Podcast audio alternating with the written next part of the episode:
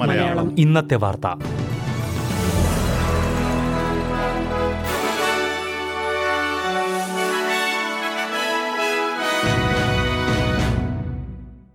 നമസ്കാരം. S B S Malayalam ഇന്നത്തെ വാർത്തയിലേക്ക് സ്വാഗതം.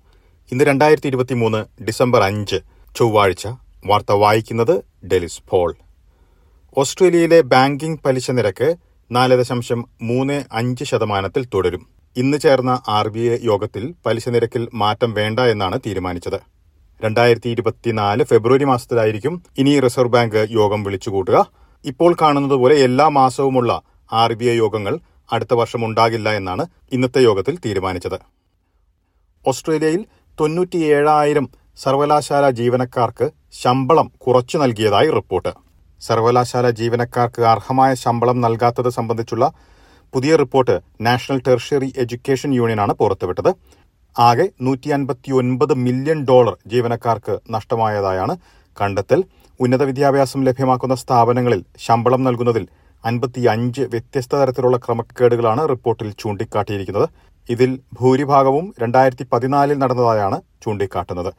തൊഴിലാളികൾക്ക് കുറവ് ശമ്പളം നൽകിയവരിൽ മെൽബൺ യൂണിയാണ് ഏറ്റവും മുന്നിൽ മുപ്പതിനായിരം ജീവനക്കാരെ ബാധിച്ചു. ആകെ നാൽപ്പത്തിയഞ്ച് മില്യൺ ഡോളറിന് തുല്യമാകും ഈ കണക്ക്.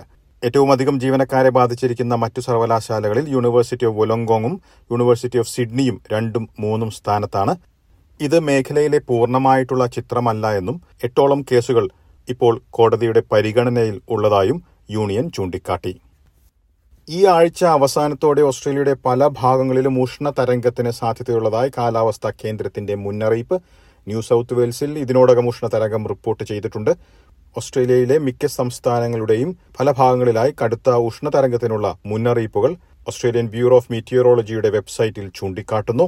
പൊതുജനം കടുത്ത ചൂട് മറികടക്കാൻ ആവശ്യമായ മുൻകരുതലുകൾ സ്വീകരിക്കണമെന്ന് മുന്നറിയിപ്പിൽ ചൂണ്ടിക്കാട്ടുന്നു.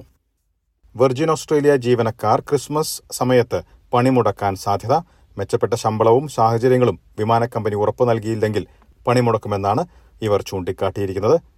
ഇത് സംബന്ധിച്ച് പുതിയൊരു ധാരണയിലെത്താൻ കഴിഞ്ഞില്ലെങ്കിൽ ഇരുപത്തിനാല് മണിക്കൂർ പണിമുടക്ക് നടത്തുന്നതിനെ ട്രാൻസ്പോർട്ട് വർക്കേഴ്സ് യൂണിയൻ പിന്തുണച്ചു. ഫ്ലൈറ്റ് അറ്റൻഡൻസ് അസോസിയേഷൻ ഓഫ് ഓസ്ട്രേലിയയിലെ തൊണ്ണൂറ്റിയെട്ട് ശതമാനം അംഗങ്ങളും ഇതിനെ അനുകൂലിച്ച് രംഗത്തെത്തിയിട്ടുണ്ട്.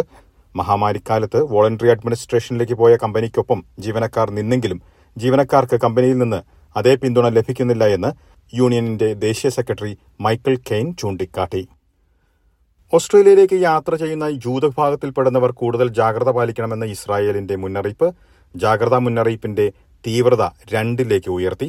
ഓസ്ട്രേലിയ ഉൾപ്പെടെയുള്ള രാജ്യങ്ങളിൽ ജൂത വിഭാഗത്തിൽപ്പെടുന്നവർക്ക് വിരുദ്ധമായിട്ടുള്ള നിലപാടുകൾ ശക്തമായിട്ടുള്ളതായി ചൂണ്ടിക്കാട്ടിയാണ് യാത്രയ്ക്കുള്ള ജാഗ്രതാ മുന്നറിയിപ്പ് അപ്ഗ്രേഡ് ചെയ്തിരിക്കുന്നത്.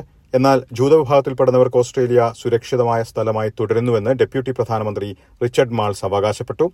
ഓസ്ട്രേലിയൻ സമൂഹങ്ങൾ കൂടുതൽ ഐക്യത്തോടെ ഈ സാഹചര്യത്തിൽ ഇടപെടണമെന്നും അദ്ദേഹം ആവശ്യപ്പെട്ടു.